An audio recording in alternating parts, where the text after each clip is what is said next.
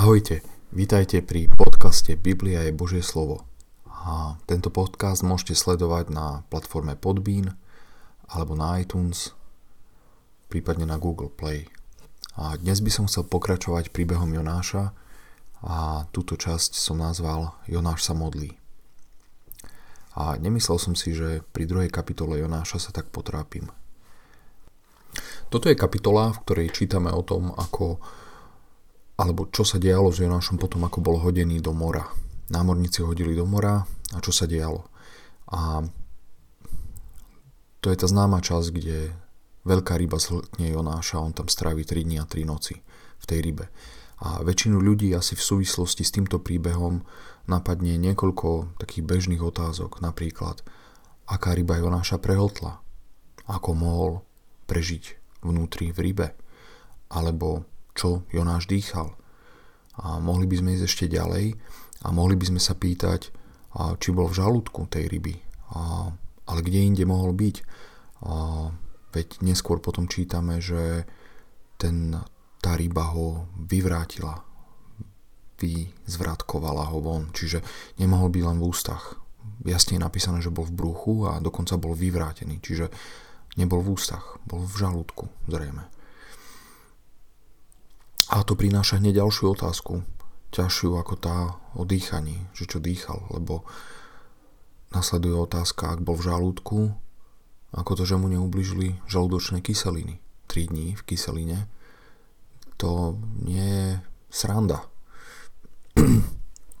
Pripomeňme si, že pán Boh ochránil Sadracha, Mezacha a Abednika v rozpalenej peci pred ohňom.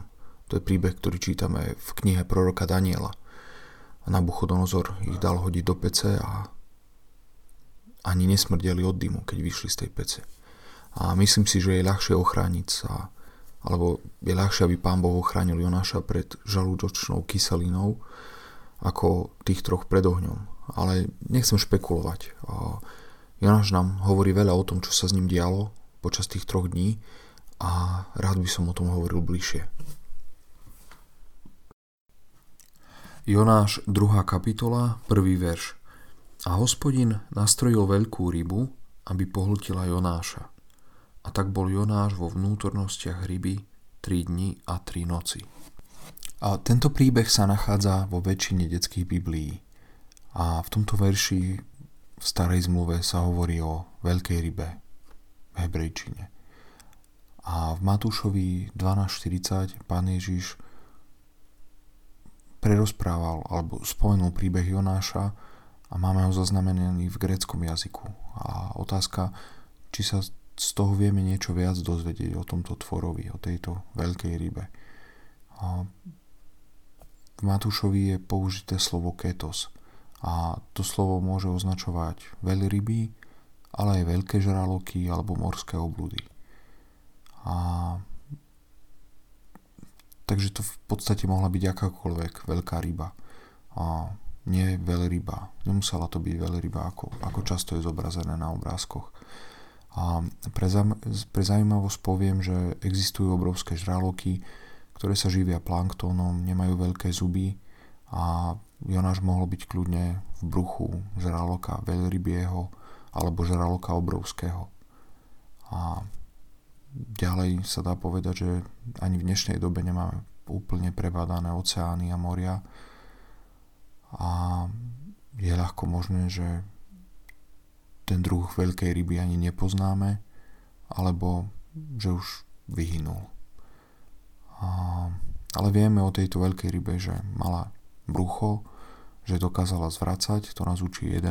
verš v Jonášovi, 2. kapitole, a už keď som bol pri tých žralokoch, tak spomeniem, že žraloky dokážu zvrácať, keď zvracajú, dokonca vysunú celý svoj žalúdok von cez svoje ústa, ho vypláchnú vo vode a dá sa to pozrieť aj na internete. A dá sa to dohľadať. Je to dosť zaujímavé.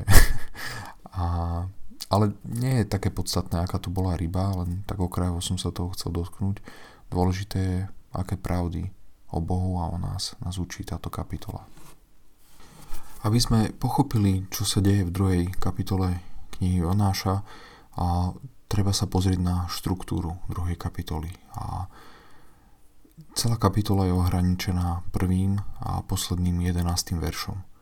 A 9 veršov uprostred je Jonášova modlitba. Dalo by sa povedať, že verše 1 a 11 sú ako nejaké zátvorky alebo nejaké ohraničenie Jonášovej modlitby.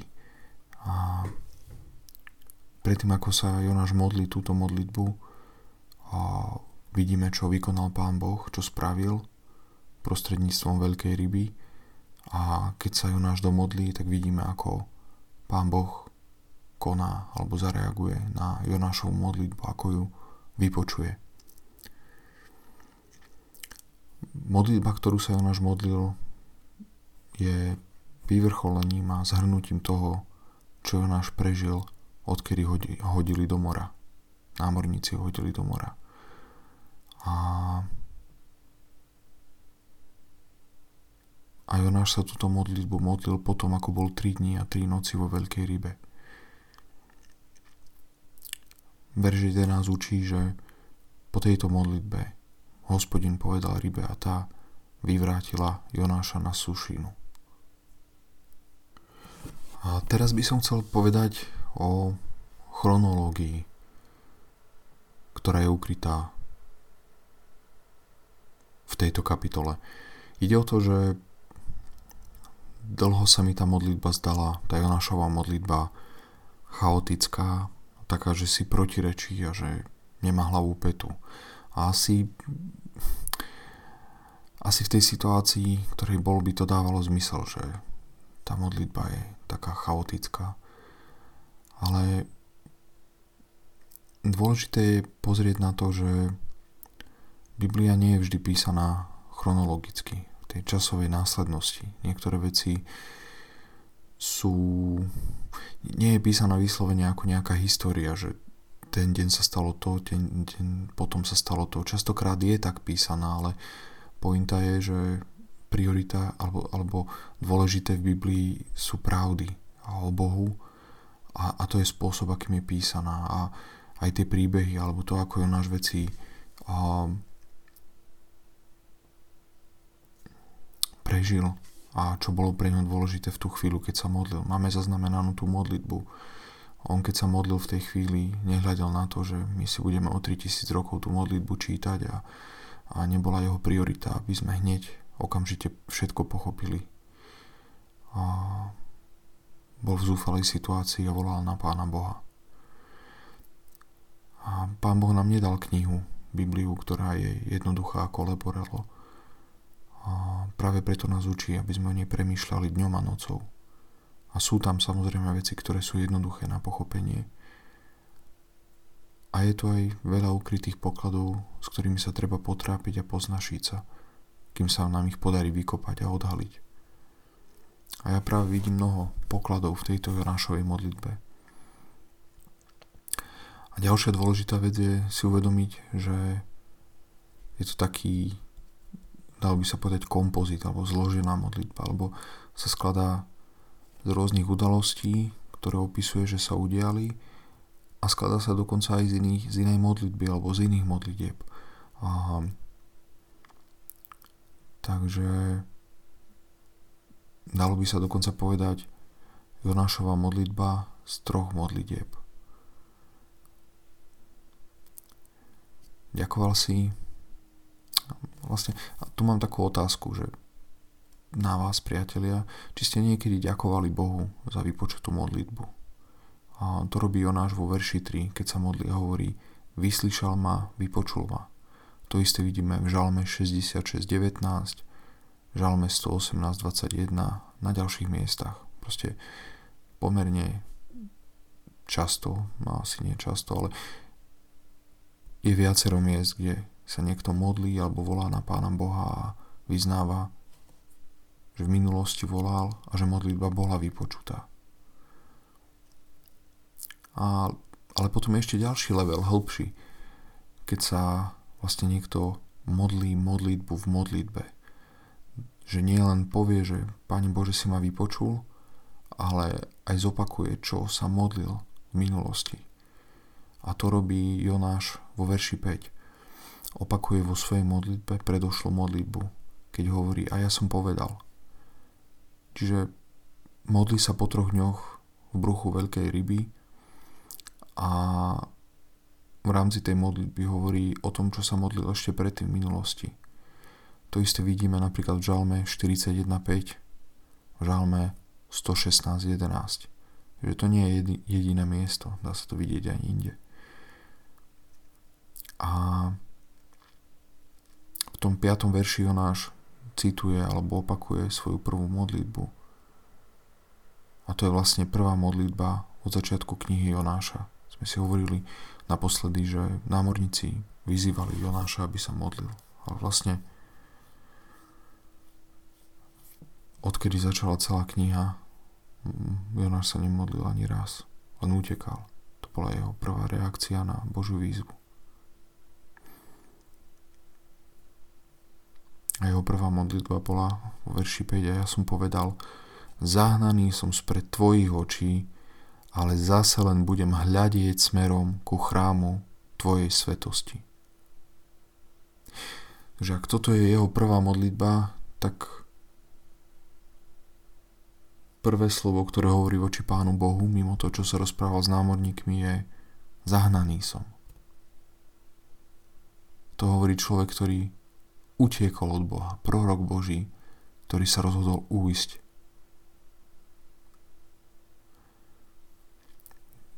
Je to modlitba zahnaného, toho, koho Pán Boh odohnal. A k tomu viac chcem hovoriť neskôr. Tak a preto, aby sa mi darilo, podarilo lepšie porozumieť alebo porozumieť tomu, čo vlastne Jonáš hovorí a čo sa tam deje, som si dovolil prehádzať Jonášovú modlitbu podľa toho, ako opisuje veci, ako sa diali postupne. A tak by som začal, by som to prešiel teraz, aby, aby sme mali obraz nejaký o tom, o tom, čo sa vlastne s Jonášom dialo po tom, čo ho námorníci hodili do mora. Verš 4. Boh hodil Jonáša do hlbiny obklúčil ho prúd vody, vody a vlnobytie sa valia cez Jonáša. Áno, bol to Boh, lebo námorníci by to neurobili, ak by pán Boh nevytvoril tú situáciu. Z veršu 4 sa vraciame do verša 3a, prvej polovice. V tomto súžení sa Jonáš modlí. Verš 8 popisuje, že Jonáš sa topí a jeho duša omdlieva v jeho tele. Jonáš stráca vedomie. Z pohľadu, ak by aj niekto videl, čo sa s Jonášom deje pod morom, topí sa, nehovorí nič. Tak ako námorníci nevideli a nepočuli modliť sa, ani teraz ho nikto ne, nevidí modliť sa. Okrem okrem Pána Boha, alebo verš 5 nasleduje. Vo svojich posledných okamihoch sa modlí. To je tá modlitba, ktorú cituje. To je to, čo v tejto situácii Jonáš volá na Pána Boha. Vo svojej mysli, lebo modlitba nemusí byť vyslovená ústami. Zahnaný som spred tvojich očí, ale zase len budem hľadieť smerom ku chrámu tvojej svetosti. Nasleduje verš 6. Vody ho zaplavili až po dušu, čiže nie ako my hovoríme pokrk, mám niečo o pokrk a tým myslíme, že už je to veľmi zlé a už len mi život kvázi vysí na vlásku, už, už je mi ťažko. A ešte keď ma to viac zaplaví, tak som v tom, ale Jonáš je zaplavený až po dušu, on má aj nielen krk, ale aj nos, aj vlasy, celý je vo vode a už Ide o jeho dušu, ide o jeho dých, lebo sa topí, zomiera. Že verš 6 zaplavili ho po dušu až po zachovanie života. A tu dokonca hovorí, že čo posledné vidí predtým, než zomrie. A to je to, čo často prehliadame v Jonášovi. Že Jonáš zomrel v tejto situácii. posledné, čo vidí, je morská tráva omotaná okolo jeho hlavy. To vyslovene, ten popis je ako nejaký z typických záberov z filmov, kde je niekto utopený. Pri dne mora, nejaká riasa sa tam myhne. A vo vode sa vznáša telo bez ducha, oči otvorené. O tom Jonáš hovorí o svojej modlitbe. Jedna z posledných vecí, čo si uvedomovala, bola morská tráva omotaná okolo jeho hlavy.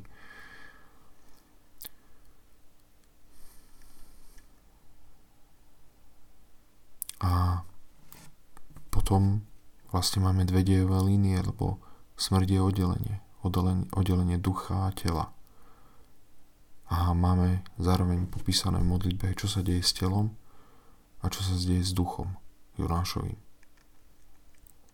S telom to je dosť ľahké, o tom nám hovorí Pán Boh. Už v prvom verši Pán Boh poslal veľkú rybu, ktorá zhrtla, zhrtla, zhltla mŕtve Jonášovo telo.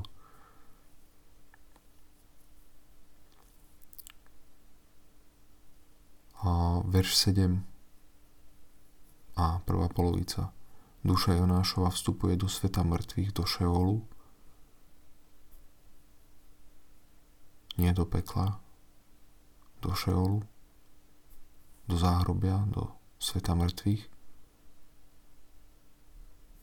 A potom nasleduje verš 3b, druhá modlitba, druhá polovica verša 3.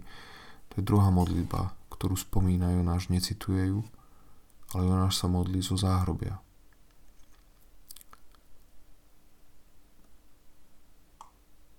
zatiaľ čo jeho telo je v bruchu veľkej ryby. Nasleduje verš 7b, druhá polovica veršu 7. Pán Boh po troch dňoch vzkriesil Jonáša z mŕtvych a Jonáš v tomto bode možno ani nevedel, kde je. Nasleduje verš 2. Jonáš sa modlil hospodinovi svojmu Bohu z vnútornosti ryby, už ako vzkriesený človek. A tu potom nasledujú verše 9 a 10, kde vlastne máme znova priamo modlitbu, ako volá na Pána Boha, po tom, čo zrekapituloval vlastne v tejto svojej modlitbe, ktorú sa modlil. Hovorí tam minulosti o tom, čo sa dialo dovtedy. A tu dáva dve veľmi dôležité verše 9 a 10, ktoré hovoria o tom, čo sa udialo s jej postojmi. Vidíme tu Jonášové pokánie a výsledok je, že veľká ryba ho vyvrátila na sušinu. Verž 11. A takže potom, ako sme si prešli osnovu Jonášovej modlitby, tak rád by som ju prešiel ešte podrobnejšie, verš po verši. A vlastne verš 2. A Jonáš sa modlil hospodinovi svojmu Bohu z vnútornosti ryby. Že toto je tá modlitba, ktorú sa modlil po troch dňoch, kedy bol vzkriesený z mŕtvych. A v celej modlitbe Jonáš nespomína nikde rybu. Hovorí o morskej tváre, t- tráve, hovorí o podzemí a ak by vedel, že ho zhltla ryba, asi ťažko si predstaviť, že by to nespomenul v tejto modlitbe. Verš 3. A riekol, volal som zo svojho súženia k hospodinovi a vyslyšal ma. Zlo na pekla som pokorne volal o pomoc a počul si môj hlas. A z pohľadu námorníkov zomrel Jonáš vo vzbure. Hodili do mora Jediné, čo si mohli myslieť, že sa tam utopila, že tam zomrel, lebo neposlúchol Boha, ani sa nemodlil, nevolal na svojho Boha. Nevideli, že by sa volal, modlil k svojmu Bohu. A po troch dňoch strávených v rybe a v smrti v tomto verši rekapituluje a hovorí o tom, ako sa modlil. Boha sa modlil v súžení a po B sa modlil v lone pekla alebo v bruchu pekla. Tu sa hovorí o tom šeole, o tom záhrobí. Verš 4. Hodil si ma do hlbiny, do srdca morí a obklúčil ma prúd, všetko tvoje vlnobytie a tvoje vlny valili sa cez mňa. Tu znova spomína, ako bol hodený do mora a Pán Boh je Bohom aj morí. Pán Boh stvoril suchú zem, stvoril moria, stvoril nebesia. On vládne nad tým všetkým. A Jonáš bol v tom v tých prúdoch a v tých vlnách.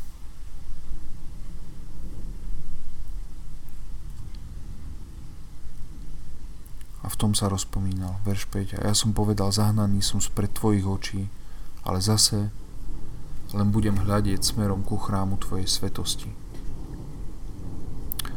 tak ako Adam a Eva zhrešili a po svojom hriechu sa utekli schovať, rovnako utekal aj Jonáš. Tak ako Pán Boh vyhnal Adama a Evu z raja, rovnako si aj Jonáš uvedomuje, že je zahnaný. V tomto bode už to nie je o tom, že on uteká a nie je Pán Boh ten, kto si kľaká a prosí Jonáša, aby sa vrátil. Jonáš si uvedomuje v tejto situácii, že je zahnaný, že zhrešil, neposlúchol, utiekol, ale v tejto situácii v posledných chvíľach, predtým než stráca život, vyznáva, že je zahnaný spred očí Božích. Ale zároveň robí nerobí, ale zároveň nastáva obrad mysle v Jonášovi. Lebo ako doteraz utekal a nechcel sa modliť. Už keď je v ohrození života, hovorí, budem hľadieť smerom ku chrámu Tvojej svetosti. Jonáš v tom, ako utekal od Pána Boha, sa obracia k Bohu. Nie je žiaden človek, žiaden svedok, ktorý by to videl. Jedine toto sa deje medzi Pánom Bohom a medzi Jonášom. Tak ako ľudia počujú Evangelium, a možno odmietajú celý život na smrteľnej posteli. Už keď končí ich život, nevieme, čo sa tam deje a stále je nádej. Toto sa dialo presne u Jonáša. Celý život bol verný, prorok podľa všetkého a v tomto bode, keby sme videli jeho život, by sme si mysleli, Jonáš zaprel pána Boha, odišiel a zomrel utopil sa. Nevrátil sa k Pánu Bohu. Ale ešte v tých posledných chvíľach a to, to by bol klamnivý úzaver, lebo my, my sme nevideli tie jeho posledné okamihy. Ale práve vďaka tomu, čo sa udialo, že to máme zapísané, vidíme, že ešte v tých posledných okamihoch volal na pána. A toto je to podstatné, že už tak ako utekal, ako si postavil modlu lebo to bol jeho hriech modlárstvo. Iný hriech tam ne, ne, neviem vidieť väčší, lebo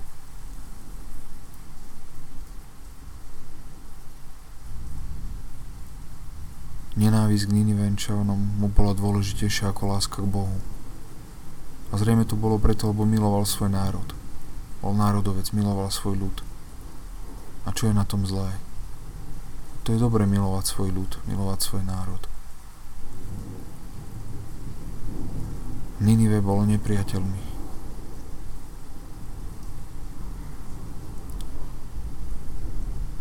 Nechcel poslúžiť a byť im na úžitok. Nechcel ich varovať. Tak veľmi ich nechcel zachrániť, tak veľmi nechcel byť Ninive na úžitok, že bol ochotný vzdať sa Pána Boha. Že bol ochotný Boha zaprieť. Že bol ochotný utiecť od Neho. mal Jonáš nesprávne hodnoty. Nesprávne rozumel tomu, čo je dôležité. Bol na ceste do záhuby. A to, čo pán Boh robil, nebola krutosť ani zlé, že ho chcel zničiť. Lebo v tom, čo sa dialo ďalej, práve vidíme, ako pán Boh karhá trestce tých, ktorých miluje. A že práve cez toto trápenie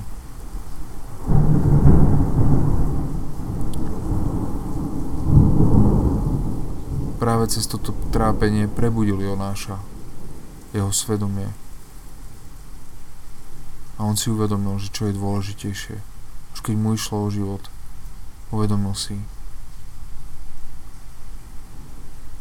že Pán Boh je pre ňo dôležitý. A tu sa priznám, že neviem, že ktorý chrám Jonáš myslel.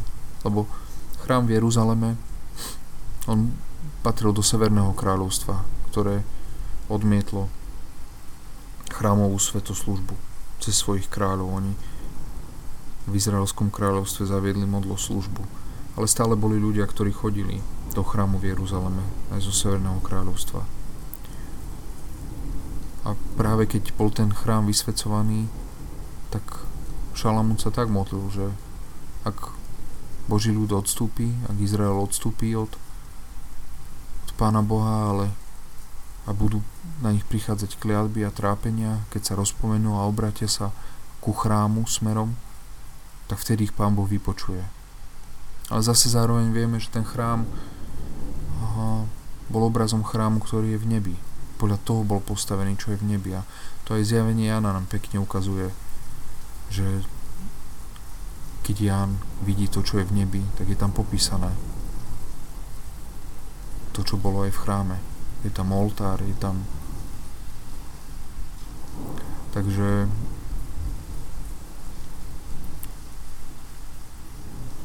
či myslel Jonáš chrám v nebi, či myslel chrám v Jeruzaleme, asi nie je podstatné. Podstatné je, že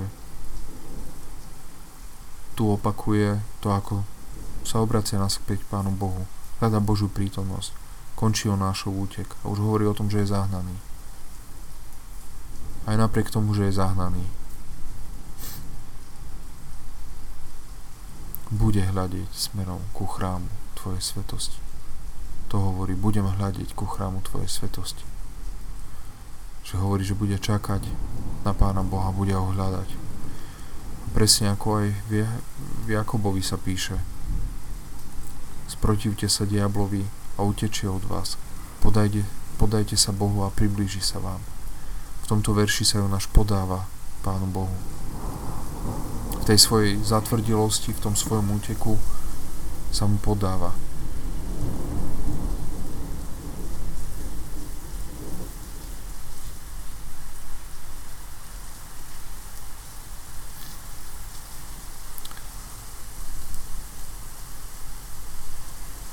tak ako sa oni v starej zmluve obracali ku chrámu,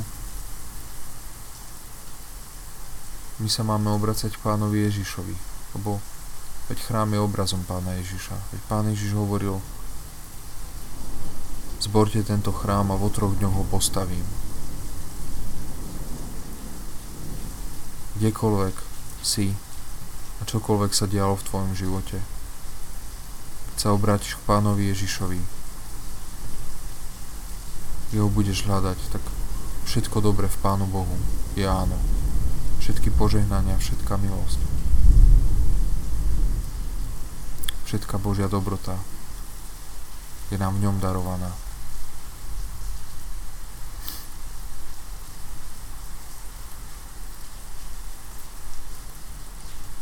Verš 6. Obňali ma vody až po dušu, priepas ma obklúčila, morská tráva bola obvinutá okolo mojej hlavy. Že v týchto krčoch, v týchto okamihoch sa modlil.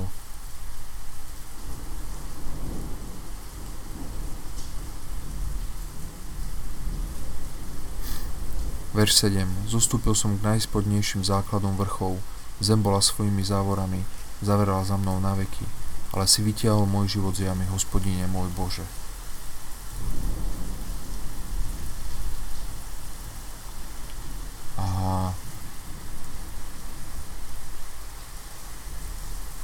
By sa dalo ešte vo verši 7 hovoriť, že ako sa utopil, že alebo ešte kým žil, že možno o tom hovorí, že vnímal, ako sa ponáral hlbšie a hlbšie. ale zem bola svojimi závorami zamrela za mnou na veky. Tieto slova nemajú absolútne žiadny význam, teda význam ako zmysel, ak, ak Jonáš žil, lebo ako, ako by mohla zem za ním zatvoriť na veky. Ak by padol do nejakej priepasti a by tam nastalo nejaké zasypanie, dobre, to by sa dalo, ale potom by ho nemohla zožrať ryba.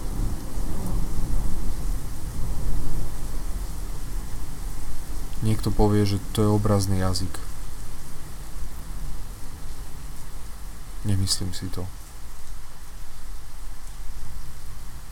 Hovorí, vytiahol si môj život z jamy. A to slovo tam je to isté ako keď sa hovorí o porušení v žalme 16, 10 alebo aj v skutkoch 2, 27, 31. A som prečítal zo skutkov, že skutky 2 27 verše 27 až 31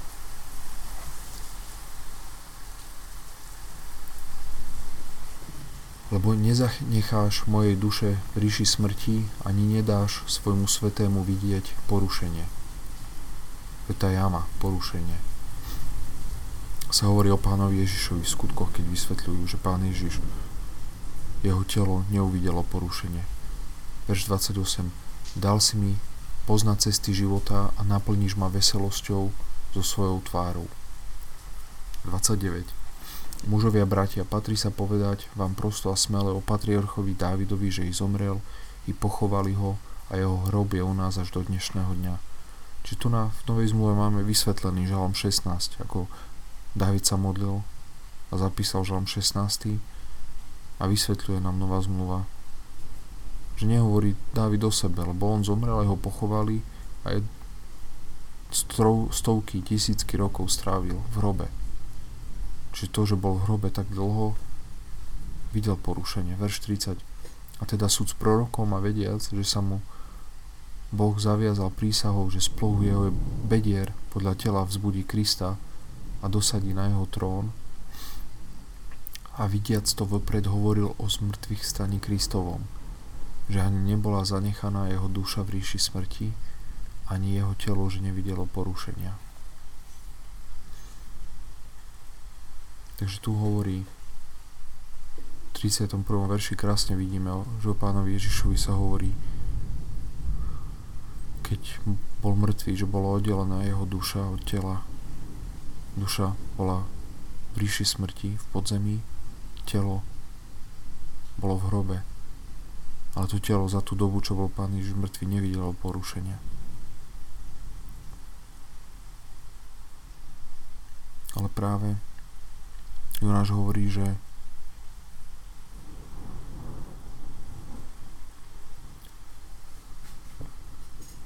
si vytiahol môj život z jamy, hospodine môj Bože.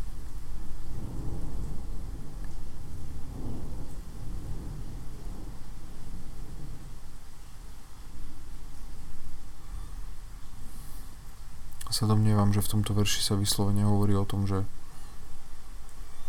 Jonášové telo videlo porušenie za tie 3 dni, na rozdiel od pána Ježiša. Zase pokračuje ten kontrast, zrkadlový obraz medzi Jonášom a medzi pánom Ježišom. Tak ako pán Ježiš sa modlil úpenlivo ešte v Gecemanskej záhrade, Jonáš to neurobil.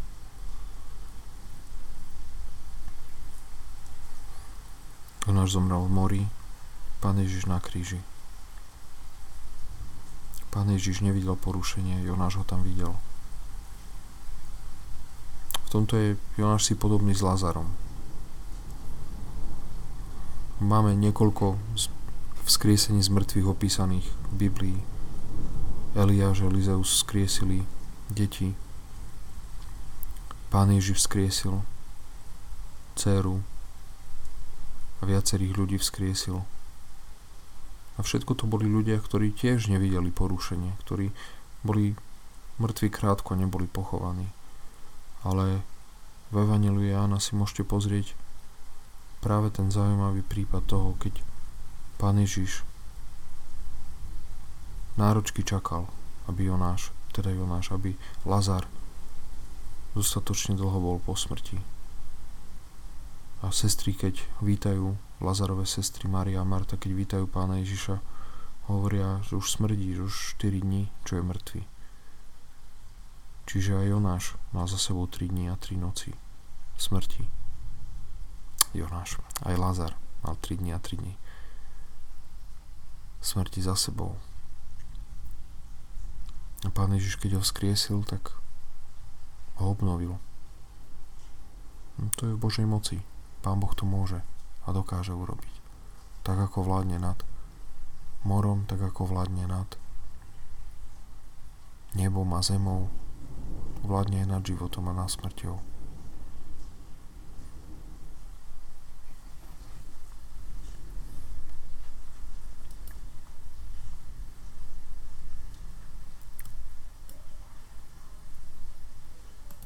verš 8 v Jonášovi 2. kapitole.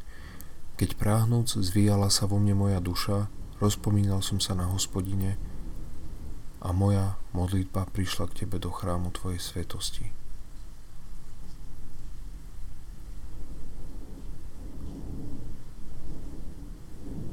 Keď bol mŕtvy, nemohla sa v ňom zvíjať jeho duša.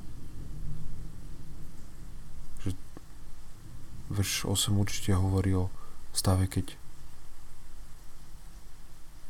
bol živý. Aj keď ten text, ten preklad, ktorý používam, rohačkov preklad, práhnúť sviela sa moja duša a iné preklady to prekladajú ako omdlievala vo mne moja duša. Takže tie posledné okamihy pred jeho smrťou Jonáš nepopisuje to, neviem z akého dôvodu, ale žiaľ, vyzerá ako najlepší preklad. Že nie je to, ako vyzerá to pekne dramaticky, ale nie je to presné. Jeho duša v ňom zamlievala, čiže posledné okamihy ešte keď mal, predtým než Jonáš zomrel, spomínal si na Pána Boha. Spomínal si na to, kto je Pán Boh, že je dobrý, že je verný, Spomínal si na jeho skutky a na jeho moc, na jeho dobrotu.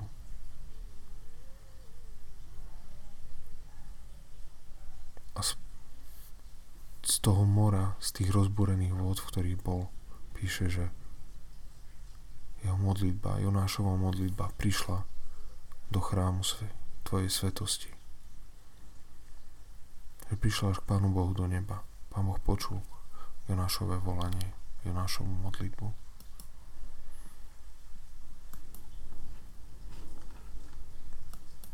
Verš 9.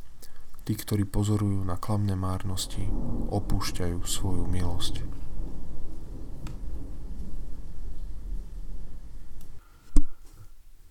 Deviatý verš je zlomový. Je zlomový preto, lebo Jonáš tu už neopakuje alebo nespomína na to, čo sa udialo, čo prežil. A ani necituje, nespomína priamo na modlitbu, ktorú sa modlil na začiatku a neopakuje ju znova, ale to, čo sa naučil alebo k čomu prišiel v pokáni, tu veľmi jasným spôsobom sa modlí a hovorí. A tu vlastne vidno, že si uvedomuje svoj hriech a ho vyznáva nepriamo. Hovorí o klamných márnostiach. A kniha Kazateľ, ktorú na, ktorej autor je Šalamún, vlastne príbeh o tom, ako Šalamún hľadal zmysel života a prečo žiť. A vlastne prišiel na to, že všetko, čo je na zemi, je márnosť. Všetko, čo je na tejto zemi, je márnosť, je zbytočné, je dočasné. Nemá trvalú hodnotu. Či už sa pustil do stavania architektúry veľkolepých stavieb, či sa pustil do už si ani nepamätám, čím všetkým tam prechádzal. Ale vždy prišiel nakoniec k záveru, že všetko je márnosť. A presne o tomto aj hovorí Jonáš, spomína márnosť a hovorí, tí, ktorí pozorujú na klamno, klamlivé márnosti, opúšťajú svoju milosť. Čiže ľudia, ktorí nemajú Pána Boha na prvom mieste, hľadajú niečo iné alebo majú inú prioritu, tak ako Jonáš v tejto situácii niečo inému bolo dôležitejšie. Nemáme to priamo pomenované, či to bolo priamo láska k jeho národu, alebo či to bola len vyslovene nenávisť k Ninive, ale je nejaká márnosť, ktorá ho privedla k tomu, že utiekol od Pána Boha.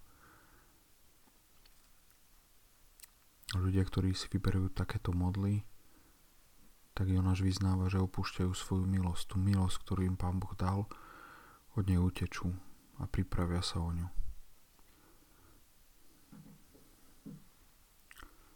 Verš 10. Ale ja budem obetovať hlasom vďaky, to, čo som slúbil, splním, spasenie hospodinovo. I že po tomto uvedomení, po tomto zistení hovorí, že on nebude ako tí, ktorí pozorujú na klamlivé márnosti už viac. Že už nebude v tom pokračovať. Ale že bude uctievať Pána Boha. Čiže odvracia svoju pozornosť od toho, ako veľmi nenávidí Nínive, alebo ako veľmi nechce, aby boli zachránení. A obracia svoju pozornosť na Pána Boha. A na, obracia svoju mysel k tomu, že bude Pána Boha uctievať, bude obetovať obeť chvály. A ďalšia vec, že splní svoje sluby.